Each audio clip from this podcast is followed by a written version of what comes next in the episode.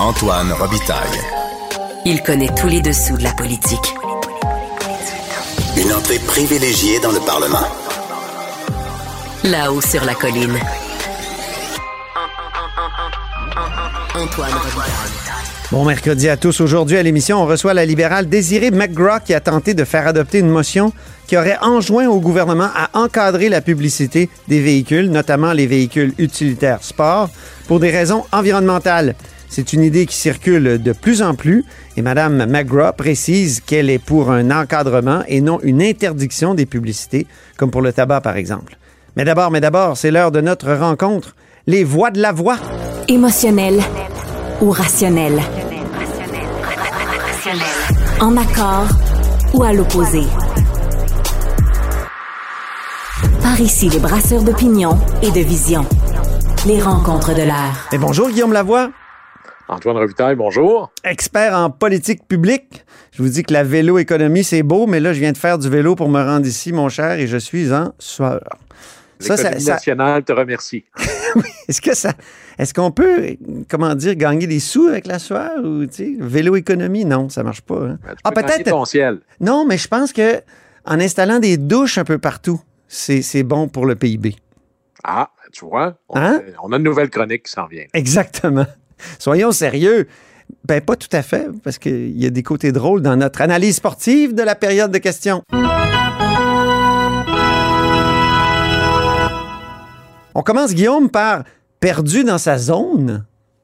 Oui, c'est le, jeu perdu dans sa zone. C'est un peu méchant, mais j'écoutais la question euh, du chef du Parti québécois, Paul Saint-Pierre Plamondon, qui questionnait la ministre des Transports sur le tramway de Québec. Oui. La transparence totale, moi, je pense que c'est un super projet. Mais la question Transparence totale, je suis d'accord avec toi. Bon, mais voilà. Ah, mais c'est là où la question du chef du Parti québécois, elle était confuse, puis l'objectif n'était pas clair. C'est comme si on sent que tout ça visait à essayer de, de marquer des points dans un... Alors, c'est un projet euh, supra-municipal, très, très important, majeur pour la région. Mhm. Et là, on veut en faire une, euh, presque un argument là, pour, à très court terme, dans l'élection dans le comté de Jean Talon, où on voulait faire dire à la ministre, ben là, est-ce que vous êtes d'accord par rapport à ce que ça va coûter, etc. Et là, là-dessus, la ministre avait la bonne réponse, mhm. c'est-à-dire que, un, ben, il y a un processus, des, des projets, des, des projets d'infrastructure comme ça, ça se fait dans l'ordre et la discipline. Euh, d'abord, une étude de faisabilité, une évaluation des coûts.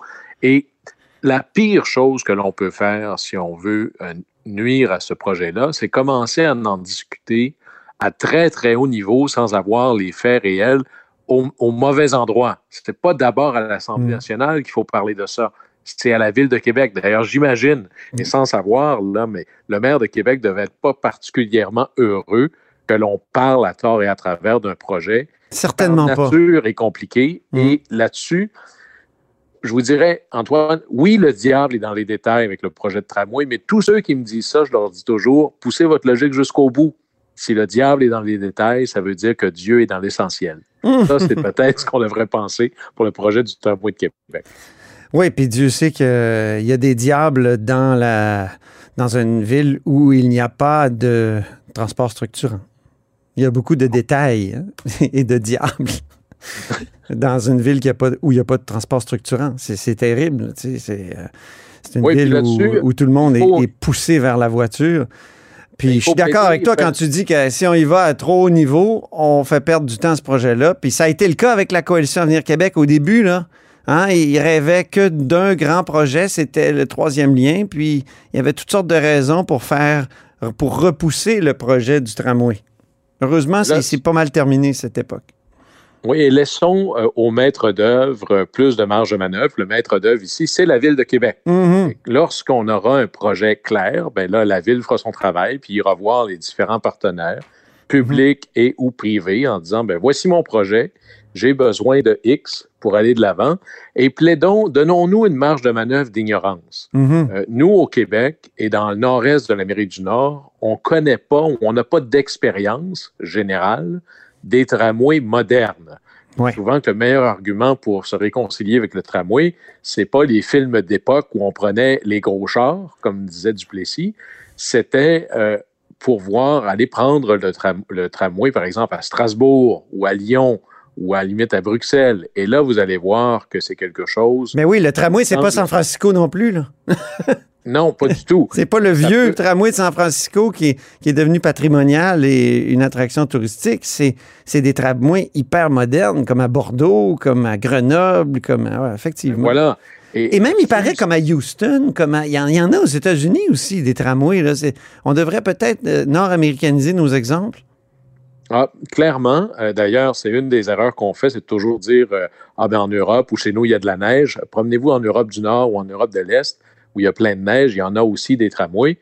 Et on ne construit pas, on ne s'arrête pas de faire un tramway parce que peut-être il ne fonctionnera pas une journée dans l'année. il reste quand même 364 jours. Là. Là-dessus, moi, j'ai confiance que ce projet-là va aller de l'avant. Essayons, s'il vous plaît, de ne pas euh, le faire, de pas y faire un coup de jarnac ou une jambette pour le bénéfice d'une élection très, très court terme dans Jean hmm. Talon. Ici, l'œuvre du Parti québécois dans, cette question-là n'était pas claire, donc jeu perdu dans sa zone. On verra comment les choses vont se replacer. L'étoile du match maintenant? On a une étoile du match?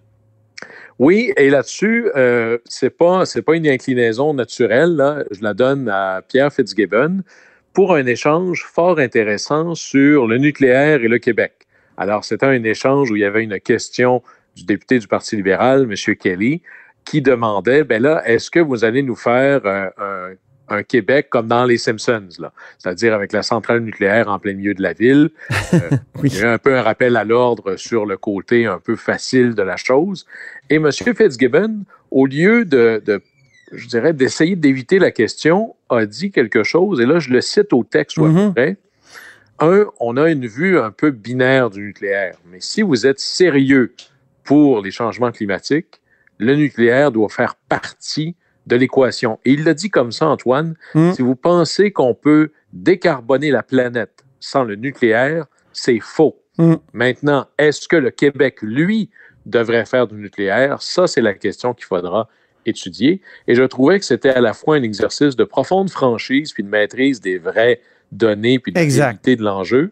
Et là, la question, est-ce que le nucléaire est essentiel pour décarboner? Oui. Est-ce que le Québec devrait faire ça? Le premier ministre Legault semble fermer la porte là, parce qu'il ne veut pas que la marmite bouille trop au niveau politique. Mais il y a un enjeu de ce qu'on appellerait, ce que j'appelle, moi, Antoine, la multiplication des expertises. Ah. Gérer deux barrages ou deux centrales hydroélectriques, ça prend moins de monde et c'est moins compliqué que gérer une centrale hydroélectrique et une centrale nucléaire. Parce que je peux euh, mettre l'expertise en commun, je peux construire sur un et sur l'autre.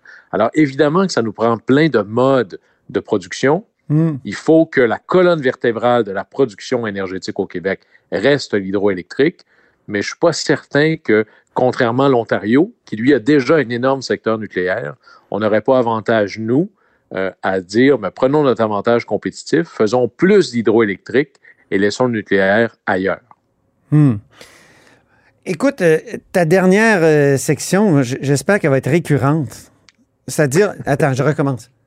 Ton dernier segment, euh, Guillaume, j'espère qu'il va être récurrent. Le Becherel mis en échec. C'est magnifique. Pourquoi? Parce que c'est triste parfois à l'Assemblée nationale, la, piètre maîtrise du français. Puis là, on peut s'amuser un peu. Oui, mais là, là-dessus, euh, il faut quand même donner la chance aux coureurs. Euh, ça m'arrive des fois de déparler, ça arrive à tout le monde, de s'enfarger. Ça t'arrivait comme parlementaire municipal? Des fois, où j'ai même dit, je, voulais dire, tout le monde sait que euh, la Terre tourne autour du Soleil. Et j'ai dit l'inverse. Alors, je voulais pas faire de moi euh, un anti-galiléen, mais c'est de ça que ça a eu l'air. Moi, j'ai déjà dit dans une analyse, Chantal Landry, c'était la chaîne dans le maillon. Oups. Alors, voici quand même une raison de plus pour écouter les périodes de questions. C'est que des fois, il y a des perles. Ah. Où vraiment, il y a un Becherel qui saute en bas de la tablette tellement il n'en peut plus. D'abord, le député euh, libéral, M. André Fortin, qui a dit, et lui, c'est un abonné régulier, ça lui arrive souvent. Alors, et là, c'est, je dirais, le champion des pléonasmes. Il parlait euh, du secteur agricole et des, des, installations agricoles qui ont de la misère économiquement. Il disait, on ferme des fermes. je pense qu'il l'a dit trois, quatre fois. Auquel cas, le ministre de l'Agriculture, en lui répondant, M. Lamontagne, voulait dire qu'il allait véritablement le prendre le taureau par les cornes, sans faux jeu de mots, et vraiment là, ouvrir les vannes de l'aide de l'État. Et Oui. il fallait allumer le robinet. Ah, c'est comme ça que c'est sorti. Allumer le robinet. Exactement. Et je reviens, Antoine, sur le, le nucléaire. Oui. Ici, M. Kelly euh, souffre du même syndrome que, que l'ancien président euh, George Bush fils. Il parle toujours du nucléaire. Ben Alors oui, ça, je sais pas même- pourquoi.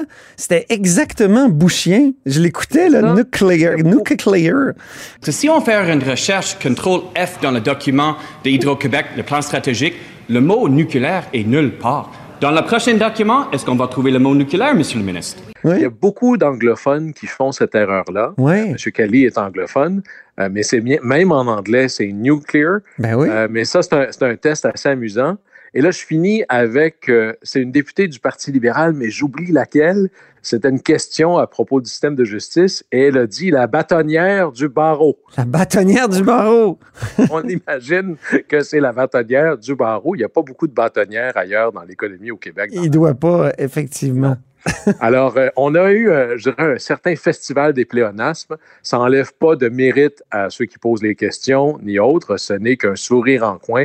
Je dirais une raison de plus d'écouter la période des questions. Oui, puis on va les noter systématiquement comme un grand premier ministre. Oui, A déjà Bernard fait- Landry faisait ça. a fait ça Il pendant avait- longtemps. Il y avait plein de carnets. Je suis allé le voir à l'UCAM. J'ai fait un texte dans le Devoir dans le temps. C'était formidable. Il y avait Ah, il faut- plein de carnets. Puis là, il me les avait donnés. Puis il était encore gêné de me dire les noms parfois. Mais là, je pouvais déduire que c'était, je sais pas moi, Guy Chevrette. euh, qui... Et euh, on avait beaucoup ri, en tout cas, avec cet, art- cet Oui, puis là, article-là. Rappelons-nous qu'il y a eu une certaine époque où il y avait un champion de la catégorie à l'Assemblée nationale, M. Sam Hamad, qui, était- qui était assez magnifique pour arriver avec des expressions de ce genre-là. Mais inscrivons-nous dans la tradition de Bernard Landry et colligeons ces perles des débats à l'Assemblée. Ah oui, il y avait Laurent Lessard aussi. faut, faut pas mettre les bœufs avant charrue. euh, c'est formidable. Et, et- et Gérard Deltel en a sorti une fabuleuse, là. Oui, mais là-dessus, La tête dans l'autruche.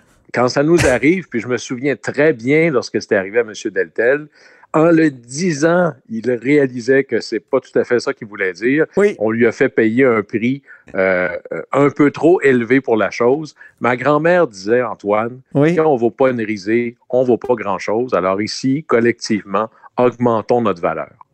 Hey, tu vois, j'avais fait deux articles en 2012. Les carnets secrets de Bernard Landry. Bon, alors les prochains, ce sera la suite avec Antoine Robitaille. Il y avait les écoles privées pilules. il, y avait, il y avait aussi, ah oui, il y, a- il y avait la ministre de la Justice qui en sortait des bonnes aussi. euh, euh, c'est un petit problème majeur. Il s'est lavé les mains avec du Teflon. Ben, alors, on continue à prendre des notes dans la tradition de Bernard Landry. Merci beaucoup, euh, Guillaume Lavoie, et on se reparle demain. Au plaisir. Salut. Antoine Robitaille. Le véritable troisième lien. Le salon bleu à vos oreilles. Et tout ça sans utilisation des fonds publics. Faut-il mieux encadrer, voire interdire les publicités des groupes pick-up monstrueux qui se promènent dans les rivières? Aïe, aïe, aïe, moi j'en ai marre de voir ça. J'avoue que j'aimerais bien euh, qu'il y en ait moins, même si je suis tiraillé, parce que c'est souvent ça qui fait vivre les médias. On en parle avec Désirée McGraw, députée libérale de Notre-Dame-de-Grâce. Bonjour. Bonjour. Alors, euh, Mme McGraw, vous avez déposé une motion, malheureusement, qui n'a pas, été- qui a pas été retenue, mais très intéressante. Vous dites des véhicules, c'est lourd euh, dans le bilan carbone euh, du Québec, euh, du Canada, des pays en général. Et il y, a, un vrai martelage ces temps-ci pour nous faire croire qu'on a toujours besoin de véhicules gros. Est-ce que, comment, comment vous voyez ça, l'encadrement de- des publicités de ce type de véhicules? Mais justement, 58, il y a un sondage léger qui a été fait pour Équiterre qui démontre que 58% des Québécois souhaitent un encadrement plus sévère, plus rigide euh, dans les publicités automobiles, justement pour avoir, pour pouvoir faire des, des, prendre des décisions plus éclairées Mhm. sur l'impact en- environnemental euh, des véhicules. Ouais. Alors, c'est vraiment euh, basé sur cette, ce désir-là d'avoir plus d'informations pour les consommateurs québécois. Trouvez-vous comme moi qu'il y a comme un martelage ces temps-ci que c'est que c'est pire qu'avant? Les publicités, Ouais. Euh, peut-être, euh, peut-être, c'est, c'est, ça va dans cette direction-là, mais c'est, c'est, c'est ça. Justement, c'est peut-être pour ça que les Québécois souhaitent justement pour avoir cet encadrement plus sévère parce qu'ils sentent que c'est, euh, c'est- ça va peut-être trop loin. Oui, oui. Et, excusez-moi, à quoi ça pourrait ressembler un encadrement? Bien, avoir les informations euh, claires sur euh, l'impact environnemental et changement climatique de leur véhicule. Consommation d'essence, ça contribue en quoi au, au, euh, au, gaz à effet de serre, par Mhm. exemple. Est-ce ça qu'on pourrait s'inspirer de la publicité sur l'alcool qui est limitée ou carrément du tabac qui est là complètement interdite pour ce qui est des publicités des cigarettes notamment?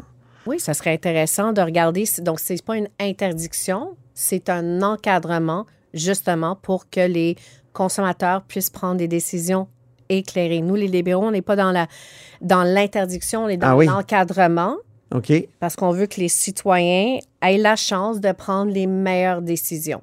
Oui, parce que vous voulez une position libérale. Interdire, ce serait liberticide. Ça serait, euh, ça serait pas libéral. Pourtant, c'est les libéraux qui ont, euh, qui ont banni les publicités sur la cigarette? Euh, c'est un bon point, mais là, on, est, on parle de véhicules et pour nous, c'est vraiment l'encadrement plus sévère. Ça serait un pas dans la bonne direction et aujourd'hui, la CAQ a même pas accepté Hmm. de- d'en débattre. Le Ouais. jour où euh, le premier ministre est à l'ONU, euh, le sommet sur l'am- l'ambition euh, cl- climatique, et on voit que la CAQ est même pas capable, même pas, le- même pas le désir d'en débattre.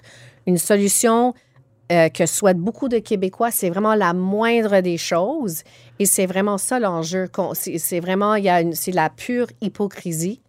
Et puis, euh, ça démontre à quel point la CAQ, dans les faits, on parle pas de rhétorique, mais on parle des gestes, dans le concret, que la CAQ manque d'ambition, de vision et de plan, même pas prête à débattre d'une motion qui est assez simple et qui représente euh, la, la- la volonté de la majorité des Québécois. On va revenir à la CAQ plus tard, mais euh, quel effet ça aurait selon vous? Est-ce que ça ferait diminuer la- la- l'achat de ces, de ces véhicules-là vraiment?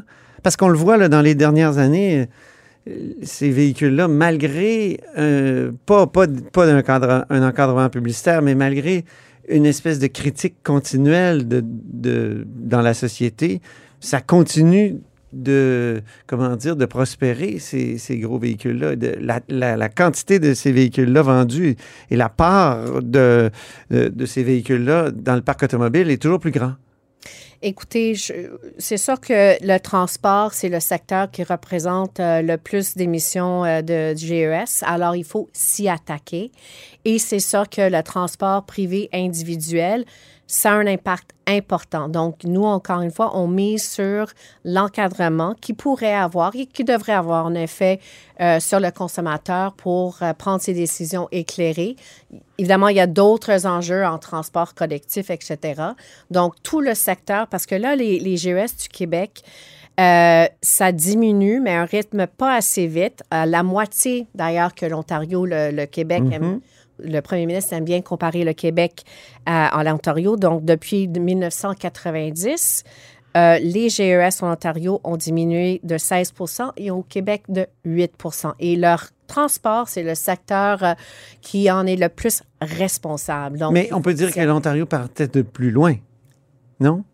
Oui, mais Ouais. c'est à cause de. Mais on comprend, on se compare à nous-mêmes. C'est toujours les comprendre. derniers, les derniers GES qui sont les plus durs à comprimer, non? Euh, Mais on est vraiment loin des derniers. est der- GES. oui, qu'il vrai. faut comprendre qu'il faut se comparer à nous-mêmes. Donc, là, Ouais. lorsque le premier ministre qu'on est, dit qu'on est déjà les meilleurs, c'est à cause des décisions structurantes des gouvernements antérieurs libéraux. Donc, hydroélectricité, marché de carbone, ça, ça fait en sorte que le Québec est rendu un des meilleurs. C'est vrai. Il il faut en être fier, c'est clair.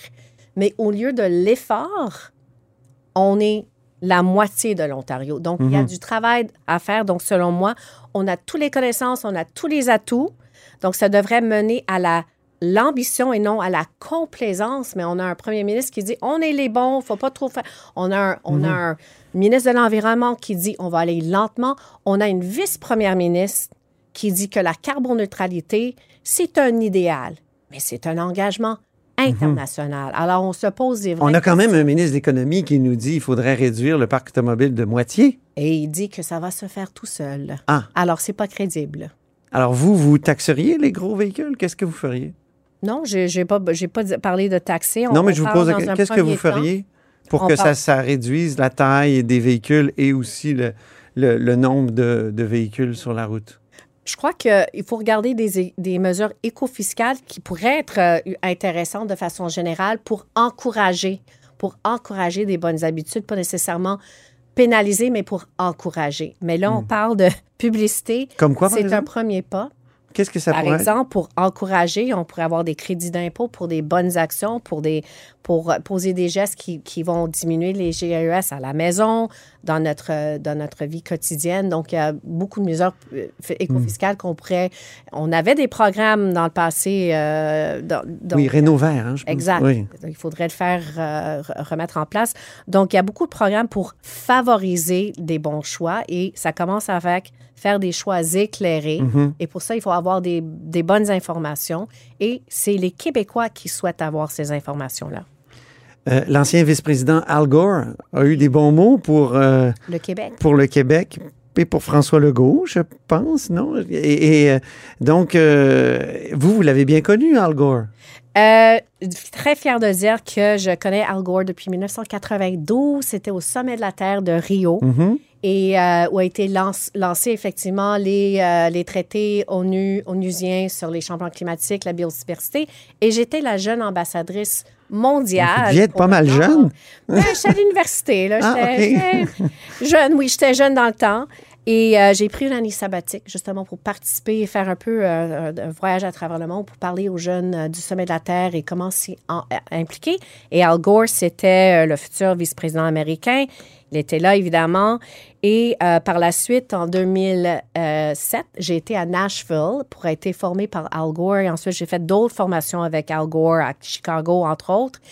Et en 2008, euh, j'ai pris, en 2007, j'ai pris mon congé de maternité pour faire des présentations sur une vérité qui dérange. OK. Il y avait la demande était j'ai pris beaucoup de mon temps de mon congé de maternité, ça a valu la peine parce que c'était mon premier enfant et je pensais beaucoup à l'av- l'avenir. Ben oui. Et je me suis dit écoutez, je peux pas répondre à la demande pour toutes ces présentations là, c'était en 2007, fait que moi et d'autres Québécois, on a fait venir Al Gore à Montréal en 2008 pour faire une formation avec 250 Canadiens dont le premier ministre Charest et la ministre de l'environnement. Et Al Gore avait eu des bons mots pour Jean Charest. Et Ou pour le Québec? Ou pour Jean Charest ou pour le Québec? ben, c'était pour les deux. C'était pour les deux. Et c'était très bien mérité parce que c'était les gouvernements libéraux qui ont fait venir l'hydroélectricité, par la suite, marché du carbone. Donc, euh, les gouvernements libéraux ont pris des euh, décisions structurantes pour l'économie québécoise qui ont mené où on est rendu là aujourd'hui. Donc, euh, oui, j'ai eu la chance de travailler de près avec Al Gore et après cette formation-là, on a lancé son projet Réalité climatique au Canada. On a rejoint à date 5 millions de Canadiens et on va faire, euh, on va être la première formation euh, politique au Québec, la seule à date, de faire une Eh. formation ciblée avec le, le, la le projet Réalité Climat. Euh, Al Gore, on le fait en novembre, justement. Nous, notre formation. Est-ce que vous saluez la volte-face de, de- ou le changement d'idée de, de François Legault, qui en, en 2016 disait euh, il faut forer, euh, essayer de voir ce qu'il y a comme potentiel pétrolier à Anticosti, par exemple, puis aujourd'hui, il dit ah non, c'est une bonne idée que l'UNESCO en fasse un patrimoine de l'humanité. Est-ce que c'est pas un bon signe? C'est un bon signe, dans le sens qu'il faut toujours souligner, moi, dans ce sens-là, moi, je suis rentrée en politique, euh, M. Rabitaille, pour, euh, euh, pour, pour s'ass- s'ass- s'assurer que la prochaine, c'est la réussite de la prochaine génération au niveau de l'économie, de l'environnement, l'éducation.